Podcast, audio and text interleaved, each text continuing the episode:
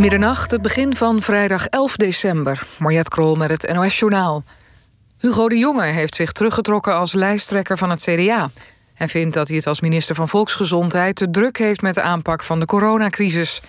Die functie is volgens hem niet te combineren met het lijsttrekkerschap. De Jonge kreeg de afgelopen tijd kritiek van CDA'ers. Afgelopen zomer won hij de lijsttrekkersverkiezing maar net... van Kamerlid Pieter Omtzigt. Inmiddels wordt minister Wopke Hoekstra van Financiën genoemd als serieuze optie voor het lijsttrekkerschap. De komende dag en zaterdag zou er een CDA-congres zijn... om het verkiezingsprogramma vast te stellen. Dat is nu uitgesteld. In een flat in Tilburg is een drugslab ontdekt. Volgens de politie gaat het om een vrij groot amfetaminelab... dat gevaar had kunnen opleveren voor omwonenden. Het werd gevonden nadat gisteren in Tilburg... een man met drugs was opgepakt, meldt Omroep Brabant. Bij de vondst van het lab zijn geen mensen aangehouden. Premier Ruggenaat van Curaçao heeft een noodtoestand uitgeroepen... vanwege het toenemende aantal coronabesmettingen. De autoriteiten hebben nu meer mogelijkheden om mensen te controleren... op het naleven van de coronaregels. Tot voor kort had het Caribische eiland geen noodwetgeving. Die werd vorige week aangenomen. De wet is omstreden. Inwoners zijn bang voor mogelijk misbruik ervan. Voetbal Feyenoord is uitgeschakeld in de Europa League... De Rotterdammers gingen bij Wolfsberger AC met 1-0 onderuit. Ook AZ overwintert niet in de Europa League. De Alkmaarders verloren uit met 2-1 van het Kroatische Rijeka. PSV gaat door als groepswinnaar.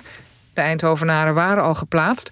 Door de 4-0 zegen op het Cypriotische Omonia Nicosia... staan ze bovenaan in de pool.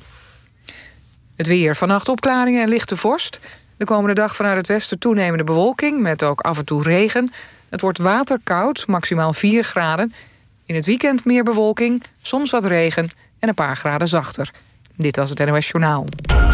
NPO Radio 1. VPRO. Nooit meer slapen.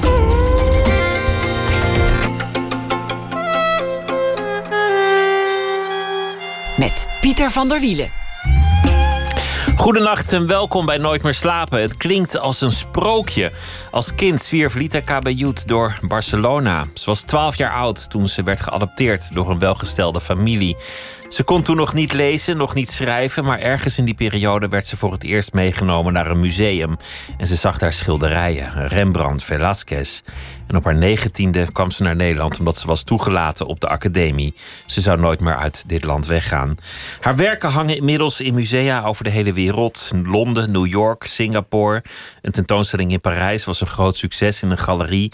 Alle 55 werken waren binnen een paar dagen verkocht. Sommige voor zo'n bedrag als 75.000 euro. Maar laten we de definitie van succes niet al te materieel maken. Dat is in ieder geval niet wat Lita Cabellout zou willen. Haar kunst is juist bedoeld om op te komen voor de underdogs. Lita is eh, door de Kunstweek gekozen tot kunstenaar van het jaar 2021. En dat is een prachtige en eervolle titel die eerder ten deel viel aan beroemdheden. Corneille bijvoorbeeld, of Theo Jansen van de Strandbeesten. Lita Cabellout werd geboren in 1961. Welkom.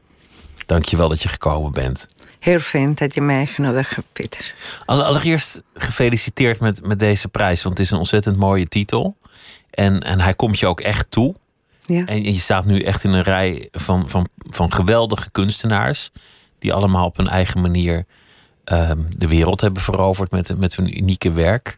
Hoe, hoe voelt het voor jou? Wat, wat is dit voor moment? Nou, juist daardoor. Juist daardoor was ik zo ongelooflijk uh, vergeerd en ook zo onroerd. Omdat ik had niet geappliceerd om deze, deze titel te Je, je schrijft je niet in of zoiets? Nee. Dus op een gegeven moment kregen wij zo'n bericht van... je bent geselecteerd uh, binnen de 25. En wij gaan Suisse. Wow. Uh, dat is zeer bijzonder, maar wie heeft mij voorgedragen? Dat weet ik tot de dag van vandaag nog steeds niet. En, uh, en één dag voordat we kind werd, gaat de telefoon kwart over zes. En uh, ik, was, uh, ik was niet in de buurt van de telefoon. En Marta kwam en ze zei: Je moet terugbellen, je moet terugbellen. Ik zei: Ja, maar dat kan morgen. Ik, ik heb nu bezoek. En dat, uh, dat, dat is te krap, dat kan morgen. Wie moet ik terugbellen? Dan moet je terugbellen. Ik, had helemaal, ik was helemaal niet meer mee bezig. En toen belde ik terug en ik zeg hallo, ik moest u terugbellen. Toen zei ik gefeliciteerd. Ik zeg waarmee? Met die prijs. Nou, mijn eerste reactie was gewoon echt, uh, ik moest huilen. Ik moest huilen omdat ik had absoluut niet verwacht. Um, omdat ik vond de niveau en de andere kunstenaars die daar in de, in de selectie zat, zo ongelooflijk goed. Eén per één. Bewonder ik. Dus ik had er zo. Waarom ik? dus uh, ik, was, ik was heel onroerd. En ik was ook heel onroerd omdat ik ben in Nederland zoveel jaren. Uh, atelier zit hier en ik werk vanaf mijn atelier. Gaat alles door de hele wereld. Uh, vanaf hier, vanaf Den Haag. En dat ik die prijs gewonnen heb, is ook een soort erkenning van je mag meedoen. Je, je hoort erbij hier in je Nederland. Je hoort erbij. Je Eindelijk, je na al die je jaren. Je bent één van ons. En natuurlijk heb ik een hele mooie tentoonstelling gehad... in Noord-Brabants Museum met ontzettend veel bezoekers. En eh, de catalogus moesten we twee keer drukken. En in Amstelveen Museum precies dezelfde. was echt een grote succes. Maar het is nog nooit echt officieel erkend. En ik had er zoiets van, wauw. Na zoveel jaren, ik hoorde wij. Heb je ooit ergens bij gehoord? Is dit voor de, voor de eerste keer dat je. Ik bedoel niet alleen bij een land of, of bij een stad, maar gewoon überhaupt ergens bij hoort?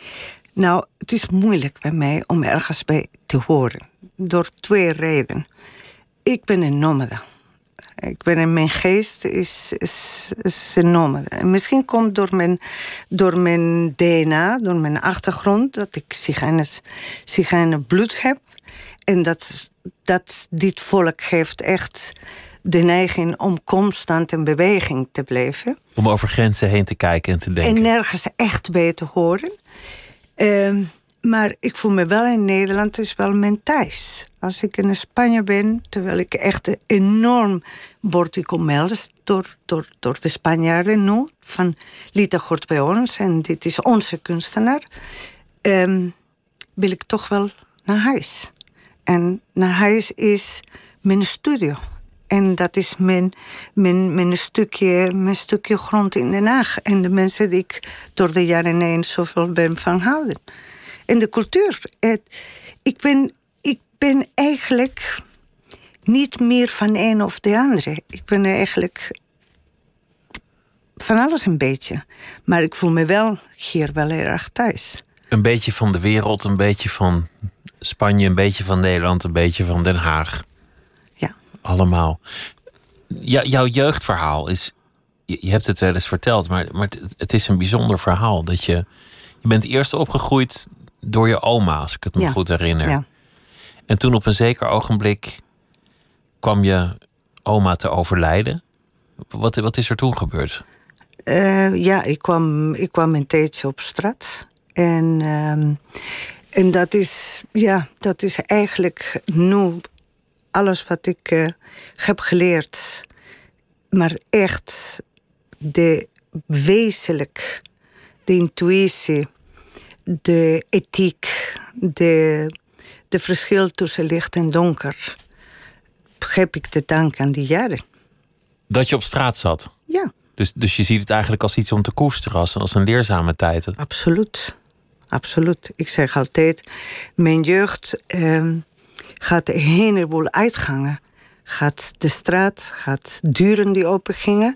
Moet je nagaan, als je goed over naar. Ik heb altijd een beetje een probleem met mensen die altijd willen mij in een hoek zetten van. Oh, je bent een straatkind geweest en dat heb je echt heel veel geleid. Straatkinderen lijden niet zo. Hè? Straatkinderen overleven. Um, ze groeperen met elkaar. Ze steunen elkaar. En ze hebben uitgangen. Moet je nagaan, kinderen die mishandeld worden uh, psychologisch in huis, waar aan de buitenkant allemaal perfect is en geen straat hebben om te vluchten. Dat is erg als je in een gezin zit, maar je wordt mishandeld. Ja. Dat is eigenlijk erger dan wanneer je gewoon op straat ja. overleeft. Ja. En je hoort bij een groep. Ja, je bent gewoon eigenlijk. Je hebt de opvoeding van de straat. En dat is veel breder. En, en tuurlijk is het onveilig. Maar als kind ga je heel snel leren wel jouw veiligheid te stellen. Waar, waar waren je vader en je moeder? Ehm, nou, dat, die waren niet. Niet? Nee. Dat is, dat is een lekker kort antwoord. Mijn Niet? vader heb ik niet gekend en mijn moeder was er niet. Dus we waren gewoon, we waren de kinderen van de straat. En dan moesten we met elkaar doen. Wat, wat, wat voor herinneringen komen bij je boven als je denkt aan die tijd in, in, in Barcelona? Waar, waar in Barcelona was dat? Waar, waar sliep je? Waar at je? En Waar enorm vrijheid. En enorm vrijheid.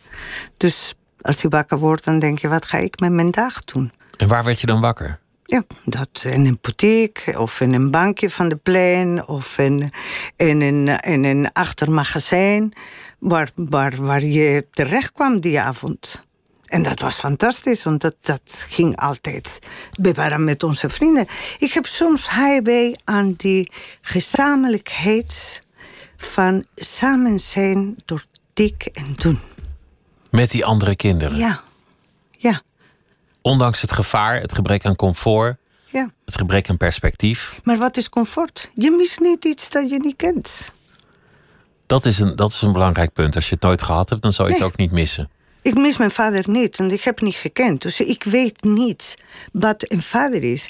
En als ik tegen jou zou zeggen dat ik daaronder lijd, dat ik daar eh, last van heb, het is alleen onder een sentimentalisme, met allemaal afgesproken hebben, dat dit pijn moet doen. Het is puur sentimentalisme. De werkelijkheid Want het je doet geen pijn. Nee, als je iets niet gekend hebt, kan je niet missen. Hoe was het dan toen je geadopteerd werd? Was het dan hoera een bed of dacht je shit? Daar gaat mijn leven. Nou, dan dacht ik, shit, dit is niet vol te houden. Dit vind ik niet leuk. Het gedomesticeerde bestaan. Nee. En ik vond ze oerzaai. En ik moest allemaal dingen leren dat ik voor mij geen enkele nut had. Maar hoe ging dat? Kwam er een soort stichting? Of, of hoe, hoe werd je uitgepikt? Hoe kwamen die mensen bij jou en hoe kwam jij bij die ik was mensen? in het huis terechtgekomen. Oh ja. Dus daar kwamen ze. En in het begin, als mensen denken van... goh, eh, de leukste wat de kinderen vinden is dat ze geadopteerd worden... het is doodeng, omdat je leert te overleven. En je wordt een meester in jouw omgeving. En eindelijk heb je zo alles onder controle. En dan komt totaal andere leven met andere normen, met andere ethiek, met andere code. En dan weet je niks meer van. En dat is pas eng. Toen was je natuurlijk ook al niet heel jong. Ik bedoel, je was twaalf toen je nog in een gezin werd Ja. opgenomen. Dan moet je ineens van wildvreemde mensen gaan houden. Ja. Maar dat werd van mij niet verwacht. Dat je van ze hield. Nee, en dat was. Ik, ik had een hele ongelooflijk, ongelooflijk eh, intelligente en, eh, en gevoelige vrouw. Die wist het dat dit onmogelijk was van mij te vragen. Dus ik zei: Ik ga u niet mama noemen. En toen zei ze: Dat vind ik goed. En als ik niet leuk vind, ga ik weg. En dat zei ze: Vind ik ook goed. En ik ga niet alles aannemen wat u mij voordraagt. Dat vind ik ook goed. En door alles wat zei ze, ik vind dat goed, maar dit zijn mijn regels. En je houdt aan die regels of niet. Ik zal je een hele mooi verhaal vertellen. Ehm, vijf maanden na dat ik geadopteerd was, toen dacht ik, ik ga gewoon hier weg. Dit is absoluut niet mijn leven. Ik mis mijn vriendjes. Ik mis mijn vrijheid om te doen wat ik zin in heb in de dag. Ik moet van die mensen van alles doen. Dus ik rookte in die tijd. Toen ze mij adopteerden, zei ze: Je mag niet meer roken. Dus dacht ik: Oké. Ik zei tegen mijn moeder: Ik ga een rondje in de strand lopen. En toen zei ze: Is goed. Ik zie jou in de etenstijd. Ik heb van zijn portemonnees de enige keer dat ik haar geld gestolen heb, heb ik een paar muntjes meegenomen. Ik ben een sigaretpakje gaan kopen en ik heb de bus genomen terug waar ik vandaan kwam. Naar Centrum, naar La Plaza Real. Ik ben gaan zitten achter in de bus. En ik ben denk ik de hele pakje heb ik gerookt. En de conducteur zei van, je mag, eh, de hele bus staat blauw. En toen zei ik, ja. En? lekker boeiend. Ik bleef roken. En terwijl de bus, dat duurde ongeveer één uur... van de plek waar wij wonen naar het centrum van Barcelona. We wonen buiten Barcelona. En de eerste half uur dacht ik... Ik ga terug naar mijn vrijheid. Ik hoef nooit meer iets te doen die opgelegd wordt. En ik vond dat zo'n fantastisch idee. En maten die steeds dichterbij kwamen in het centrum, toen begon ik te denken en te voelen dat ik werkelijk een kans in mijn leven had. Een kans om te gaan leren, een kans om, om, om echt, echt iets van mijn leven te maken. En dat daar consequenties hadden. Consequenties dat ik moest me aanpassen, ik moest, ik moest gewoon accepteren dat andere dingen gewoon niet meer kon. Toen kwamen we in La Plaza Real, in La Plaza Catalunya, zei de chauffeur het station, stap je uit. En ik heb gezegd, nee, ik wil terug. En toen zei maar dan rook je niet meer. En toen zei is goed. Toen ik uitstapte terug op, mm, in de strand, omdat daar stopt het voor de strand, ben ik naar de zee gegaan. Heb ik mijn mond afgespoeld met zoutwater, zodat ik zou niet stinken naar rood. En ben ik naar huis gegaan. En toen was het je eigen keuze? Toen was mijn keuze. Toen heb je gekozen voor dat leven? Toen mijn moeder de deur opendeed, die kwam uren later. Heeft ze niet gevraagd, waar ben je geweest? En heeft ze niet gezegd, wat stink je naar rook? En ik heb gezegd, ik bleef. Toen zei ze, dit is koud, maar ik ga opwarmen. En vanaf die moment is mijn apodossie begonnen. Zij is een wijze vrouw geweest op dat moment. Zij, ja. Jij, jij had nooit een school bezocht tot dat moment. Je kon niet lezen, schrijven, rekenen, wat dan ook. Nee. Haal je dat eigenlijk ooit in? Ik denk het niet. Ik denk, uh, ik ben super dyslexisch. Ik heb wel, uh, ik ben heel, ik ben heel gretig geweest om te leren. Dus mijn hele puberteit heb ik uh, doorgebracht in de Museo del Prado. En ik heb alle dichters en alle literatuur geslingerd. zodra ik kon lezen, begon ik gewoon meteen, meteen alle... Ik weet nog dat ik wou La Divina Commedia van Dante. Weet je, ik begreep er niks van. En ik las nog een keer opnieuw. En ik las nog een keer opnieuw. Omdat ik moest het begrijpen. Dus um, ik heb heel veel um, geleerd voor mezelf wat voor mij nodig was. Die mij voedde. Die mij inspireerde. Die mij, die mij eigenlijk bouwstenen gaf om verder te bouwen wat ik wou in mijn leven. Maar ik zou nooit. Ik, ik denk, een van de mooiste dingen die ik had willen leren is psychiatrie. Ik weet dat ik daar. De universiteit, dat was moeilijk geworden, toch? Nou, ik ben geweest twee maanden in de universiteit, maar ik heb ontzettend veel bijsteun gehad van, van mijn familie. Dus privélessen. En uh, ik, ik, ik kan nog steeds niet rekenen. Ik vind het heel moeilijk door mijn dyslexia of door mijn achterstand, maar ook omdat ik een hele visuele keuze heb gedaan. Ik wou alleen maar bezig zijn met schoonheid. Wat was de eerste keer dat je dat museum inkwam? Kan je dat herinneren? Ja, ja. Dat, dat is een van mijn belangrijkste momenten in mijn leven. Dat was dat ik thuis was, uh, een beetje gerry aan schoppen. En mijn moeder zei, uh, ik ga met haar naar het museum kom, we gaan naar het Museo del Prado. En ik liep met, met haar binnen. En ik zag die nu helemaal niet mijn lievelingsschilder is. En ook zeker niet mijn lievelingsschilderij. Maar dat is wel mijn eerste liefde. En mijn eerste ontmoeting met de kunst. Dus ik zou eeuwig lang deze schilderij uh, lief hebben. Welke was dat? De drie, de drie schoonheid van... Uh, de drie gracias van, uh, van Rubens.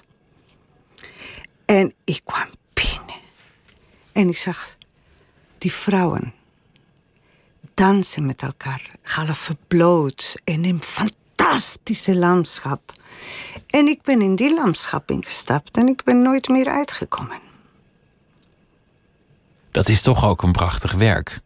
Rubens is toch ook prachtig. En die schilderij, die die was voor mij echt de bleekheid. En vrouwen die waren blij. Ik heb, ik heb in mijn leven wel vrouwen meegemaakt die ondanks veel lijden de blijheid was daar, maar die vrouw van Rubens waren in zijn totaliteit blij, omdat ze waren vrij.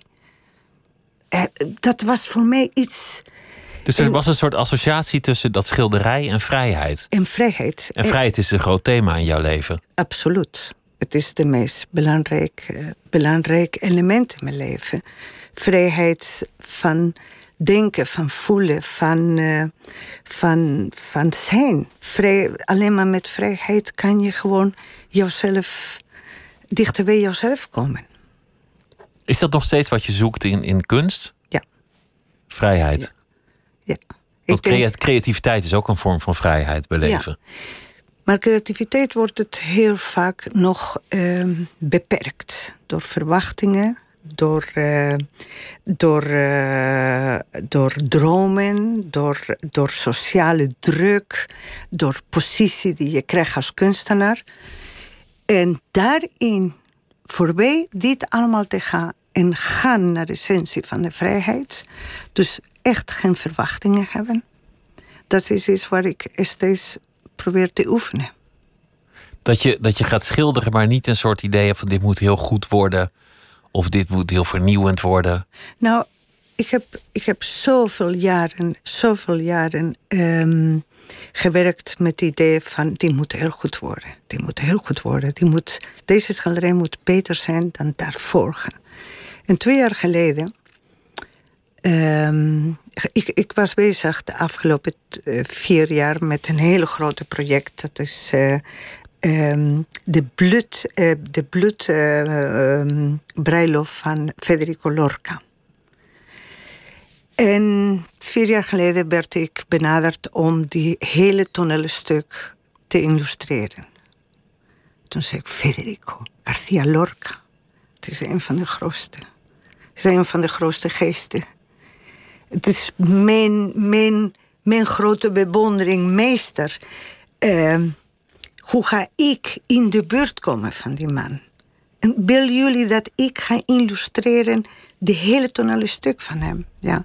Nou, ik zei, je moet er heel hard over nadenken. En ik heb dat gedaan, heb ik ja gezegd, omdat het een thema was die heel actueel is. Hè? Je weet dat, uh, ken je uh, Federico García Lorca? Ja, nou ja, ken ik. Ken maar ik. je, niet, weet niet, dat niet heel echt, goed. Nou, Oké, okay, heeft het bloedbreilof gaat het over een verplichte huwelijk. Over, hij praat over uh, passie, onbetendheid, brutaliteit, ecstasis van de absoluut, de absoluut overgave aan de, aan, de, aan de liefde, aan de seksualiteit. Maar ook die hele kant van Spanje in die tijd, maar nog steeds in de wereld, steeds overal, waar mensen niet kunnen ontwikkelen, waar mensen geen rechten, individuele rechten van vrijheid hebben om, om hun leven te kunnen inrichten of een geliefde te kunnen kiezen. En toen dacht ik, ja, maar hij is gestorven juist door alle dingen die voor hem zo belangrijk was om bekend te maken en openbaar te maken. Dus ik kan niet zeggen dat ik niet durf, omdat misschien word ik opgevreten door de wereld van wat doet Lita met Lorca. Dus ik dacht, ik doe het. Ik doe het. Ik zei tegen mijn familie: Het kan zijn dat mijn carrière afgelopen is als het mij niet goed lukt, maar ik doe het. Met hem zijn, met hem proberen te begrijpen. In de schaduw te komen van zijn grote geest. Heeft hij mij geleerd dat de essentie staat niet in iets goed krijgen. Dat de essentie staat in een proces, in een ontwikkeling. Dat nooit iets, iets af is. Dus je hoeft geen druk op jezelf te leggen. Is dit wel goed? Is dit wel waardig? En toen die hele illustratie klaar was, na uh, vier jaar die thema met hem te werken, deze, grote tentoonstelling. Toen zag ik in mijn studio een hele mooie schilderij En toen dacht ik, ik ga uit de, uit de ram halen. Ik ga losmaken. En ik ga gewoon omhelzen, stampen. Je haalt het doek uit de lijst en je, en je gaat het eigenlijk ja. toetakelen. Ja, ik ga de contact, de fysiek contact aan. Dus ik ga niet meer denken of doen of zeg maar mijn, mijn hand is geleerd om het materiaal te gebruiken. Mijn hoofd heeft geleerd om een boodschap daardoor uh, door deze materiaal te brengen. Maar wat ik nooit geleerd heb, is los te laten. Is alles te vergeten wat ik geleerd heb. En te vertrouwen dat alles vooraan dat je hebt gedaan. En daar vond je je nieuwe, je nieuwe techniek eigenlijk. Want dat is wat je nu vaak doet. Ja, dat, constant. Ik bedoel, ik had de andere keer mensen in mijn studio... en toen zei ja, wij komen voor eigenlijk uh, uh, de portretten die nog heel zijn. En toen zei ik, ik heb ze niet meer. Ja, maar wanneer gaat ze maken? Ik weet het niet. Ik denk niet dat ik ga ze maken. Want één keer heb je deze nieuwe uh, ervaring gekend. Dat kan je niet anders. Ik maak ze wel. Ik schilder het echt perfect. En daarna ga ik ze breken. Omdat wat overbleef, is de grote vraag. Voor mij, voor jou, maar vooral is, is gewoon overgeven aan de kunst. Maar waarom zou je iets maken en het, en het vervolgens mollen? Het is niet mollen. Wat is het? Het is transformeren. Het is een oefening van vrijheid. Dat is heel interessant. Dus niet willen iets vasthouden, niet iets willen controleren. Dus een stapje gaat gaan in de tijd. Dus alle tijden door elkaar gooien. Het verleden, het heden, het toekomst, alles door elkaar. En wat komt het? Een hele nieuwe ervaring. En het is onmogelijk om wat geschilderd is helemaal te vervagen. Er blijft er blijft de ogen, er blijft een hand, er blijft de gestalte. Het wordt iets heel nieuws. Zoals, zoals in, in Japans heb je dan de kunst van de gebroken vaas. die je dan weer lijmt. Weet je hoe mooi dat is? Weet je hoe ongelooflijk mooi is? De scheuren maken het eigenlijk mooier. Ja. Perfecter. Ja, ja. En het niet controle hebben, dat is waar de essentie opeens openbaring wordt. Controle loslaten. Ja. En dat is wat zo mooi is. Ik weet, ik weet niet wat is de uitkomst. En iemand vroeg tegen mij, mislukt het soms? Ik zeg, mislukt het nooit. Omdat ik veroordeel niet. Dat is een van de moeilijkste dingen volgens mij voor mensen, controle loslaten. Ja, voor mij was de moeilijkste. Erkennen dat je geen controle hebt, dat is misschien een correctere omschrijving. Ja. Toegeven aan jezelf dat jij misschien niet de leidende hand bent in alles wat er gebeurt. Absoluut. Maar weet je wat ook heel mooi is? Dat je denkt dat als je alles controleerd hebt en je een meester bent in iets, stop je het proces van groeien. Want dan kan je het.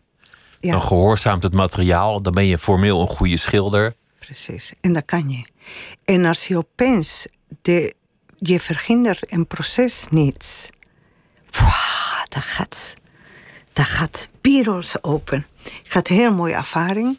We gaan dan in La Biennale del Flamenco. Die hebben ze mij gevraagd van, goh Lita, we willen dat je maakt de kartel, weet je? Dus die grote poster waar tegenwoordig de gezicht van La Biennale del Flamenco.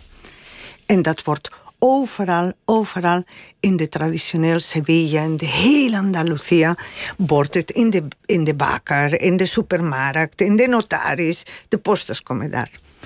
En toen heb ik gezegd, ja, dat vind ik veel te saai. Jullie hebben een gigantische probleem. Flamenco is in twee gedeeld.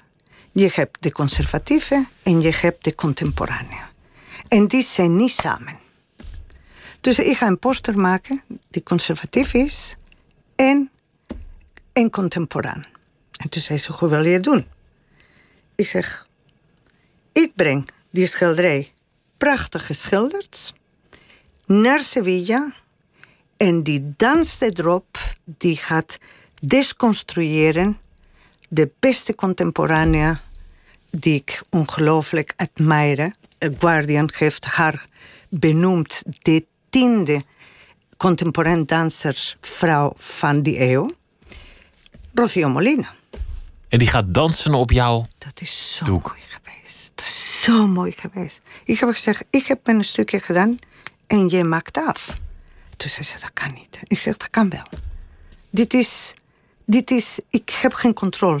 Dit is loslaten. Dit is, je maakt af. Dat was echt fantastisch, fantastisch, omdat we hebben gevraagd om de meest, de meest, conservatieve zanger, dat is de koningin van de conservatieven, dat zij kwam zingen op het laatste moment. En omdat ik zigeuner ben, heeft ze gezegd, oké, ik doe het, omdat Rocío Molino is geen zigeuner. En die, en die gaat haar, omdat is in Parijs flamenco of contemporain flamenco gaan dansen bloot. En, dat, dat vonden de conservatieven niet kunnen. Aan het eind van het verhaal zijn de conservatieven en de contemporanen zijn met z'n allen dronken geworden. En nu zijn ze dingen samen aan het doen. Die hebben vriendschap gesloten. Het, is wel interessant als je bent denk de eerste schilder die ik spreek die het mooi vindt als iemand over haar werk danst. Dat was fantastisch. Maar het allermooiste zijn twee posters verschijnen. Die mensen kon kiezen. De conservatieve, dus de beeld compleet. En het beeld gebroken. Weet je wat de meest poster is getoond en massaal in bussen en de loterij gekozen om Ik vind het nu grappig om te zeggen de ongebroken, maar dat was vast niet zo. de gebroken. Dacht ik al. Is mooi, hè? Het is, onroerend, hè? Dus mensen zijn wel, mensen begrijpen heel goed. Mensen begrijpen heel goed wat ik bedoel met dit. Omdat ik doe niet als een statement of als performance. Ik doe het echt als, het als is een echt de schoonheid van het werk dat telt. Het Ja. is niet een, een, een gimmick Nee. of nee. een filosofisch iets of een, of een statement. Nee, dat is, dat is echt omdat ik geloof dat de openbaring van de essentie van de kunst kan alleen maar per als de artiest stopt met controle en stopt met denken dat wij creators zijn. Je, je had het over, over Lorca en dat je dan alleen bent en, en een soort reis maakt met hem door in zijn hoofd te kruipen. Ja. Dat, dat is iets wat in veel van jouw werken een rol speelt. Je, Ja. je hebt ook portretten gemaakt van eh, bijvoorbeeld Billie Holiday. Ja, En dan, dan kijk je naar een foto van iemand die je nooit hebt kunnen ontmoeten. ja, En dan verdiep je je in haar en dan probeer je met haar een soort gesprek aan te gaan door Ja. te schilderen. ja, En uiteindelijk kom je dan heel dichtbij, ja, bijvoorbeeld Billie Holiday, maar er zijn er veel meer geweest die je hebt gedaan. ja. Wat, wat- is dat voor proces eigenlijk? Dat is heel mooi. Dat is echt eigenlijk, je gaat in dialoog met iemand. Je, je, je, ik probeer met die mensen die ik eh, bewonder, gewoon er dichtbij te komen. Een soort echt een inti intimiteitskabinet maken waar alleen maar die persoon en ik ben. En ik probeer, ehm, ik probeer te voelen. En dat doe ik eh, door middel van lezen als hij een schrijver is. Of in, dit, in, dit, in die zin is Lorca was makkelijk, omdat Lorca, de poëmen van Lorca ligt in mijn Hij heeft zijn woorden nagelaten. Ja, maar Willy Holiday, als je naar haar luistert. Maar zij heeft een levensverhaal dat, dat heel anders is dan het jou, maar tegelijk ook wel verwantschap heeft. Ja, Om- omdat zij, nou ja, ook niet, niet eh, met een gouden lepel in de mond geboren Nee. is. nee, Omdat ze ook heeft gezworven. ja, Omdat ze, dat ze echt aan de buitenkant van de samenleving heerste. Ze was een outcast. ja, Net, net als jij eigenlijk. En misschien is dat, hè? Misschien is dat, dat zijn. Ik, ik probeer heel vaak mensen te zoeken. Waarschijnlijk zijn mijn, mijn vriendjes die ooit in de straat heb ik ze achtergelaten. En op die manier heb ik het gevoel dat, ze, dat ik ze bezoek. Misschien is dat in mijn volwassen leven nu dat ik probeer mensen dicht bij mensen te komen waar, waar, waar, waar ik ook een deel van ben. Ik Ook al ben, ben je een onderdog en succesvol- ik blijf een onderdog. Ook al ben je zo succesvol, al ben je de kunstenaar van het jaar, ook al heb je exposities over de hele wereld. Blijf ik een onderdog. Dat zal je altijd blijven. Ja, ik zou, je- ik zou je iets vertellen, iets heel moois. Ehm typeren mij. En daar ben ik eigenlijk heel trots op.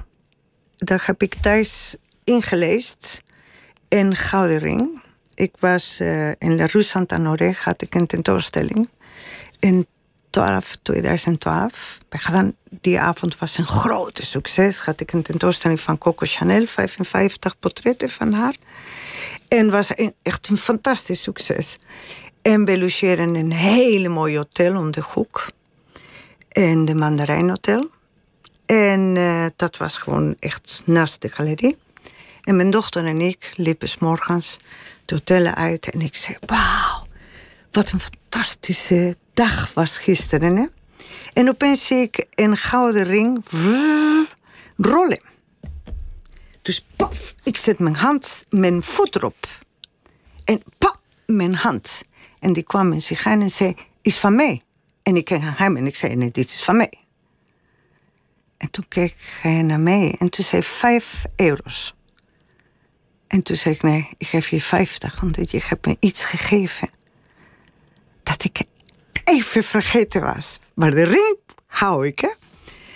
Kwam ik de galerie binnen met mijn dochter. En soms alle de galeriehouders mee te wachten. Ze van, Lita, wat een succes. En ik zei, en toch die ring. Ik zei zo, dit ring is wat ik er ben. Ik zou nog steeds, als ik zie iets rollen, zou ik pakken van de grond. Daar was je toch nog steeds van de straat, dat je dat, je dat zo snel kon. Ja, en dit ring heb ik, die ring, dat was gewoon een koper dingetje.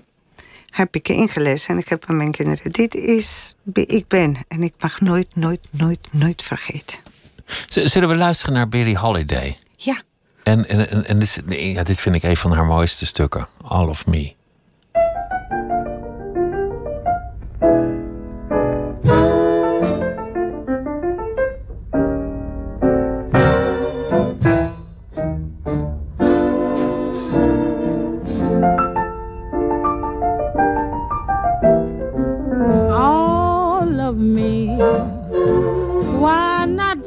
all of me.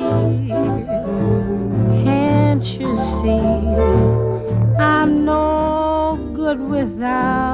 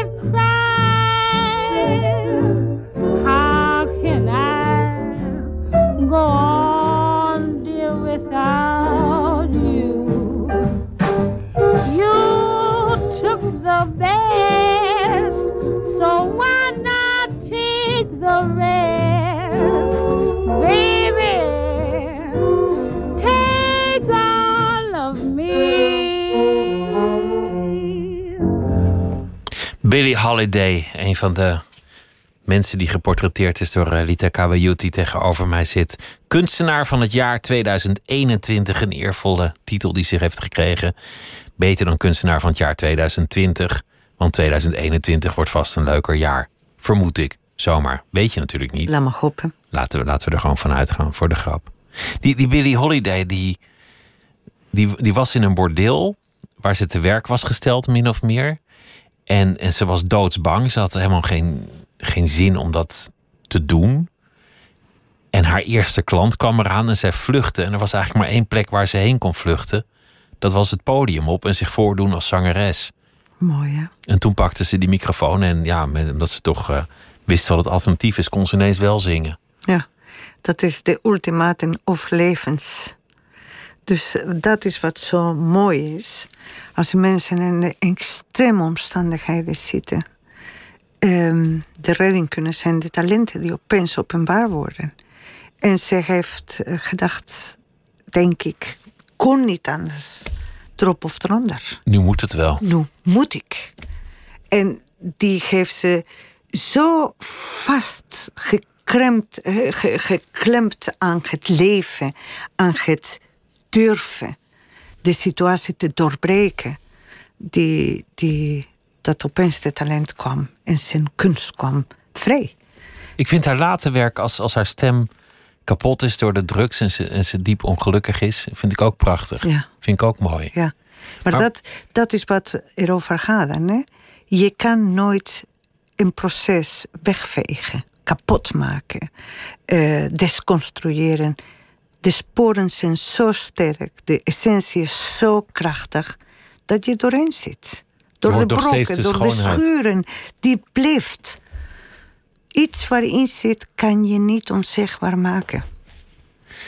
Zij heeft een, een moeilijk en ongelukkig leven geleid. Ze heeft fantastische, prachtige kunst nagelaten. Ja. Enorm mooie muziek. Wat, wat zou eigenlijk belangrijker zijn? Als, als ze gewoon gelukkig was geweest en, en liefde had gehad en, en oud was geworden en ze had nooit één liedje gezongen. Is toch een mooier bestaan eigenlijk. Ik denk dat, dat wij eh, in, deze, in deze fantastische, mooie jungle van de wereld hebben wij zoveel species. En we kunnen niet één zonder andere. We kunnen niet verlangen dat, uh, dat geluk is eigenlijk de, de, de, de doel van iemand. Dat is, dat is, dat is niet eerlijk om dat, om dat te willen. Sommige mensen kunnen in zijn ongeluk en zijn verdriet en zijn moeilijkheden ongelooflijk leven en intens voelen. En wat is geluk? Wat is geluk? Intensiteit van leven kan hoger staan dan tevredenheid. Ja. Dan geluk. Ja. Ik denk, ik denk dat we kunnen niet meten. We kunnen niet meten. Um, iemand die zegt, ik heb alles gehad in mijn leven. Ik heb een fantastische lieve partner, en fantastische kinderen. En de geluk is naar, naar mij toe gekomen. Ik heb zo'n comfortabel leven gehad. Als die persoon gelukkig mee is, is fantastisch. Maar is niet minder geluk iemand die zegt... ik heb door dalen, wat, wat, uh, wat zo mooi zei uh, Bourgeois... te zei, ik ben naar de hel gegaan en teruggekomen. Ik kan jullie vertellen, de hel is fantastisch. Snap je? De intensiteit van pijn, van falen, van opstaan, van... Uh, van uh, uh, scheuren voelen, van, van leeg bloeden, van intens liefde of intens gevoel of intens uh, leven. Die persoon die dat voelt, zou vast niet willen ruilen voor iemand die zegt: Er was gewoon een gelukkig iemand. Dat is wat je misschien bedoelde met dat je licht en donker hebt leren kennen. Ja. Door op straat te leven en dat dat de essentie van jouw kunst is geworden. Ja, ik zal geen moment van mijn ervaring willen missen. Dat, ik begrijp ze nu. Misschien in die moment, of toen ik jong was, dacht ik, boh, uh, ik had het ook willen, een normale gezin willen hebben. En ik had ook willen dit en dit. En nu, dat ik 59 ben, zeg ik, wow, ik had geen één willen missen. Omdat dit heeft mij gemaakt wie ik ben. Maar je hebt nu een gezin. Ja. Een eigen gezin. Ja. Dat, dat is er toch maar van gekomen, uiteindelijk. Ja, ik heb uh, vier prachtige kinderen. Die jongens en een meisje. En die zijn fantastische, fantastische personages. Maar ik heb ze altijd opgevoed. Als ik pijn voelde, dat zei dat is goed. Intelligentie doet pijn. Je, je bent nog met een ander project bezig, wat, wat ik ook leuk vind om te bespreken. Een, een film die je hoopt te maken, waar je aan mee wil werken, over Charlie Chaplin. Ja. En dan over een aspect, want, want er zijn natuurlijk zoveel verhalen over de man ja. terecht vaak verteld. Maar iets wat, wat ik, ben ook niet de grootste kenner, nooit had gehoord, dat, dat hij ook een zigeunerachtergrond heeft. Ja. Of, of wat, wat moet je zeggen, Roma, Sinti? Ja, hij was een Roma van de moeder en van de vaderskant. En uh, hij is in een zigeunerkamp in Engeland geboren. En dat uh, toen mij werd gevraagd om um, artdirector te zijn en de graphics, de animatie te doen in deze film, film documenteren. Um, toen heb ik gezegd, ja, waar gaat het eigenlijk over? En waarover ging, vond ik zo fantastisch. Bekende Chaplin. Maar de moeder van Chaplin, Anne Chaplin, is eigenlijk heel onzichtbaar. Het verhaal is van, oh, was een hele gevoelig, zwakke en daarna krankzinnige vrouw die het leven niet overleefd heeft. Nou, van dit verhaal is een klein beetje waar, maar wat wij niet kennen van haar is dat Charlie Chaplin alles van haar heeft geleerd. Mimische lessen, theaterlessen, zangen, gedragen op de stage. Alle kunsten heeft van haar geleerd. Alleen zij was een vrouw in die tijd. En als ze optreedt als vrouw, was ze al uh, een troostmeisje. Dus ze had geen keuzes. Dus het was heel moeilijk voor haar om met zijn dromen, met respect te krijgen van, van, van, van de publiek en van de mannen om haar heen. Haar heen. Dus de film, de film gaat over Anna. Dus wij gaan, over zijn moeder gaat over het. zijn moeder. Dus hoe Anna terug gaat met de oma van Chaplin voor de eerste keer naar de Zigeunerkamp en ontdekt dat ze komt niet uit Londen. Dat ze komt uit, uit een gezin. Maar het, het is wel terug te vinden in het werk van Chaplin. Ja, bepaalde hij... mimiek, bepaalde uh, muzikale dingen die hij gedaan heeft. Ja. Een bepaald soort humor en uh, mimiek van, van dans, van, Ja. van beweging. Dat is terug te voeren op, op heel veel kunst die, die Roma. Totaal. En dat is heel, heel, heel goed dat je dat geobserveerd hebt. Omdat ze gaan natuurlijk bekende film aan maken. Daar gaat het echt erover. Maar een van die stukjes van de documentaire zou je zien dat hij zegt in een gegeven moment in een persconferentie. Iemand zegt, oh meneer Chaplin, wat was u goed? En toen zei hij, ja, hoe kan u dat doen? En hij staat op en zegt tegen de microfoon... ik werk met intuïtie, omdat ik ben zigeuner. Dus voor mij is makkelijk met mijn intuïtie werken. En die zit alweer. En, dan, en hij heeft een aantal keren gezegd... ik ben zigeuner. Alleen, het historische moment waar Chaplin leefde... was niet handig zigeuner te zijn. Dus nog steeds. Want hij heeft het ook wel verzwegen. Hij heeft ook wel andere verhalen verteld. Ja en niet. Dat is meer de vrouw. De laatste vrouw van Chaplin. En op een gegeven moment iemand, een journalist, kwam naar hem en zei... meneer Chaplin, bent u uh, Joods? En, die vrouw antwoordde, ja, we zijn Joods. En daar is geklemd. De zoon van Chaplin, Michael Chaplin... dat is een fantastische figuur. Dat is ook eigenlijk, die film wordt hier aan, aan, een beetje voor hem gemaakt. Omdat hij heeft altijd een zigeuner gevoeld. En dat was de zwarte schap van de familie. En Carmen Chaplin, dat is de directeur van de, en de regisseur... die heeft gezegd, ik wil dat mijn vader dit wereld niet verlaat voordat bekend, echt goed bekend wordt dat wij zigeuners zijn. En wat heel grappig is, die, die Michael Chaplin zei... Hij sprak altijd tegen ons als kinderen. Wij zijn zigeuners. En gedrag je als zigeuners. Wees vrij zoals wij de zigeuners zijn. De Chaplin geeft aan zijn familie altijd... altijd verhalen verteld over zigeuners voor gaan slapen. En zijn non-dogmatische aard dat, dat hij in een tijd van, van heel heftig nationalisme in Europa en, en ook in Amerika, dat, dat hij daar eigenlijk altijd pret van maakte, tegen ageerde. Ja. Dat zou je daar ook op terug kunnen voeren. Tuurlijk.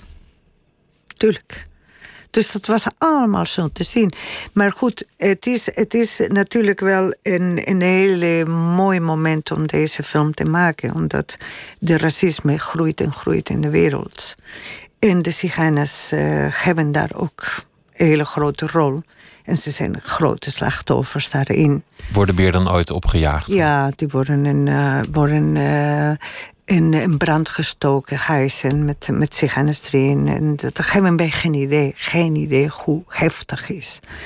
En ik vond dat erg, erg mooi en erg nodig om daarmee aan te doen. Dus dit film is ook om te laten zien aan de wereld. Omdat Michael Caine doet mee, Leonardo DiCaprio gaat meedoen, uh, Johnny Depp gaat doen. Uh, Ron Wood van de Rolling Stones was, was ja, een idee? het zijn allemaal zigeuners. Die, die hele groep is in zigeuners. Allemaal zijn zigeuners. Dat is leuk, hè? Michael Caine heeft de, nooit, grootste, de grootste bibliotheek in Londen met alle boeken van de geschiedenis en van alle, alle, alle, alle intellect van de zigeuners. De grootste bibliotheek heeft hij. En, is, dit, is dit voor jou ook een moment om zelf je, je oorsprong te omarmen? Om, nee. om je wortels te ontdekken? Nee, Nee, daar heb ik nooit gebruik van gemaakt. En ik vind, ik vind het ook niet belangrijk. Omdat ik denk, ja, ik wil niet, ik wil niet mee. Um, ik, heb, ik ben nooit met zigeuners echt opgegroeid. Dus dat zit in mijn DNA. Maar ik heb met deze volk eigenlijk nooit echt opgegroeid. Terwijl als ik bij hun ben, dan heb ik dezelfde handelingen we praten met dezelfde bewegingen. En dan denk je, wauw, wat kan de DNA, wat kan onze geheugen, onze erfelijke geheugen, zoveel uh, invloeden. Je voelt toch zijn. verwantschap. Ja. Dat, is, dat is eigenlijk weer de over de treffende trap. Dat je zelfs bij de zigeuners er niet bij hoort als, als zigeuner. Dan, dan, Ja. ben je, dan ben je echt Carmen Kwadraat. In Ja. zekere zin. Ja, maar ik, ik bedoel, als ik bij hun ben, dan voel ik dat ik daar ben. Ik bedoel, dat, is, dat voel ik heel erg thuis. Be- Alles, alles, mijn hele lichaam reageert. ehm, dat dit eigenlijk dat, dat zijn mijn roots. Ik kan ze niet, ik kan ze niet ver, ver, eh, verlogen. Maar als mensen tegen mij zeggen van... ja, je manier van kunst is omdat je een zigeuner bent. Heb je meer passie? Zeg ik, nee, dat heeft niks mee te maken. Dat heb je zelf gedaan. Ja, Wat, wat is voor jou succes? Want, want, want strikt materieel gezien is jouw succes als kunstenaar reusachtig. Met, met prachtige tentoonstellingen die het heel goed hebben gedaan. ja, Echt in alle hoeken van de wereld.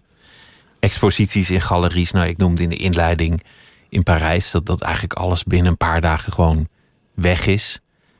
Ik geloof dat de Marokkaanse koninklijke familie je werk verzamelt. En zo zijn er nog een paar prominenten die, dat, die dat doen. Wat is voor jou succes? Wa- Wanneer, wanneer vind jij dat het geslaagd is? ja, voor mij de succes is in mijn studio. In het proces? Ja, in mijn studios zijn, de, zijn eigenlijk de meest glorieuze momenten en de meest falende momenten. Ehm, ik denk dat ik heb een hele lange weg afgelegd. En voor mij succes is niet in, in erkenning. Succes voor mij is een, een, een hele, ja, een heel intieme proces. ik ben eigenlijk altijd, als ik in zo'n tentoonstelling ben, ben ik eigenlijk een beetje, voel me heel erg misplaatst. Denk ik, poef, ik gelukkig. Dat is ongemak. Gelukkig morgen vlieg ik terug. En ik wil. Ik, ik, ik, ik hou niet van als mensen. Oh, dat, dat voel me heel erg on, ongemak. Succes is in mijn studio met mijn team. Daar vieren wij. Eh, ja, daar vieren wij grote momenten. Ik ken kunstenaars die juist zweven op dat moment. Als iedereen komt naar de opening met mooie toespraken. Als de champagne bubbelt en iedereen je werk eh, mooi vindt en apprecieert. Ik heb een paar keer in de toilet af uh, mezelf uh, opgesloten. Omdat je het niet meer aankon? Omdat ik dacht, te veel mensen, dit kan ik niet aan. Ik wil, ik wil gewoon naar huis. En waren mijn kinderen die zeiden, mam, de mensen komen voor jou. Je moet naar buiten.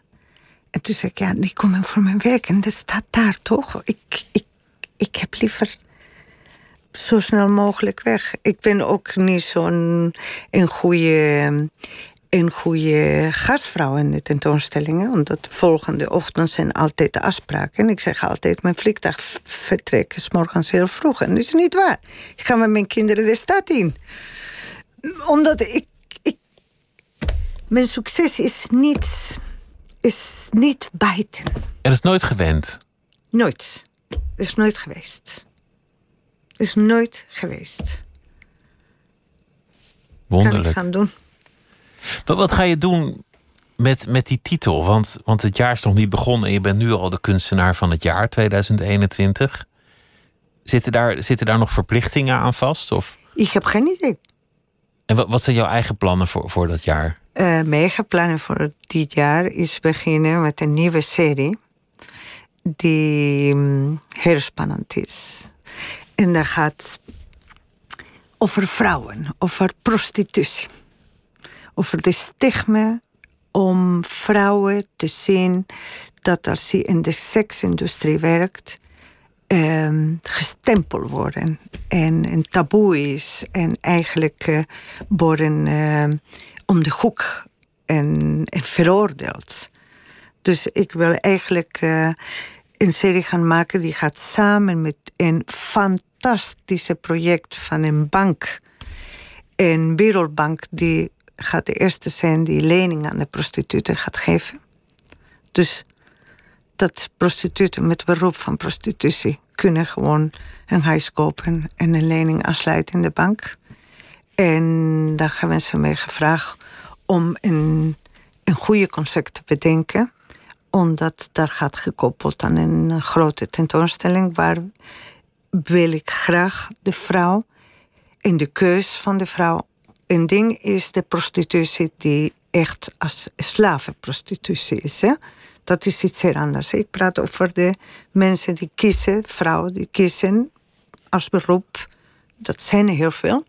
Van dit is, dat is zoals nu is, is veilig. We zitten te denken om zelf de prostitutie gewoon de, de, de illegaal te gaan maken. Dat de, de vrouwen nog meer, meer risico gaan lopen, minder veiligheid gaan krijgen. Dus ik ga iets doen met jongens we moeten de vrouwen, de prostituties zien als gewone huisvrouwen, moeders, tantes, zusjes en vrouwen die capaciteit hebben. Het stigma moet er vanaf. Ja. ja. Toch weer de, de outcasts waar je je mee bezighoudt. Ja. Dank je wel dat je langs uh, wilde komen. Ik wens je een uh, heel mooi jaar alvast, 2021. Dieter Kawajut, de kunstenaar van het jaar 2021. En in Lisse, in het eh, museum Zwarte Tulp, een eh, museum opgedragen aan alles wat met bloembollen te maken heeft, is nog ouder werk van jou eh, te bezichtigen. Dat gaat over de, de tulpenmanie en Nederland in de 17e eeuw en de ontdekking van de tulp als verdienmodel. dat zijn grote en indrukwekkende werken die daar nog te zien zijn. Dita, dank je wel. Heel veel plezier. Dankjewel, was heel fijn. En dit was eh, Nooit meer slapen voor vannacht. Eh, morgen dan is eh, Johnny Rosenberg hier te gast van de Rosenbergs. En Adse de Vriese gaat met hem in gesprek. En straks is Jochem van Gelder te gast bij een mispodcast. Goeienacht en graag tot de volgende.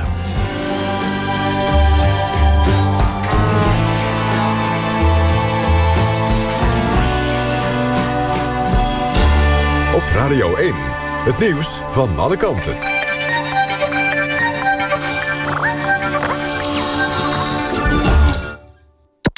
NPO Radio 1.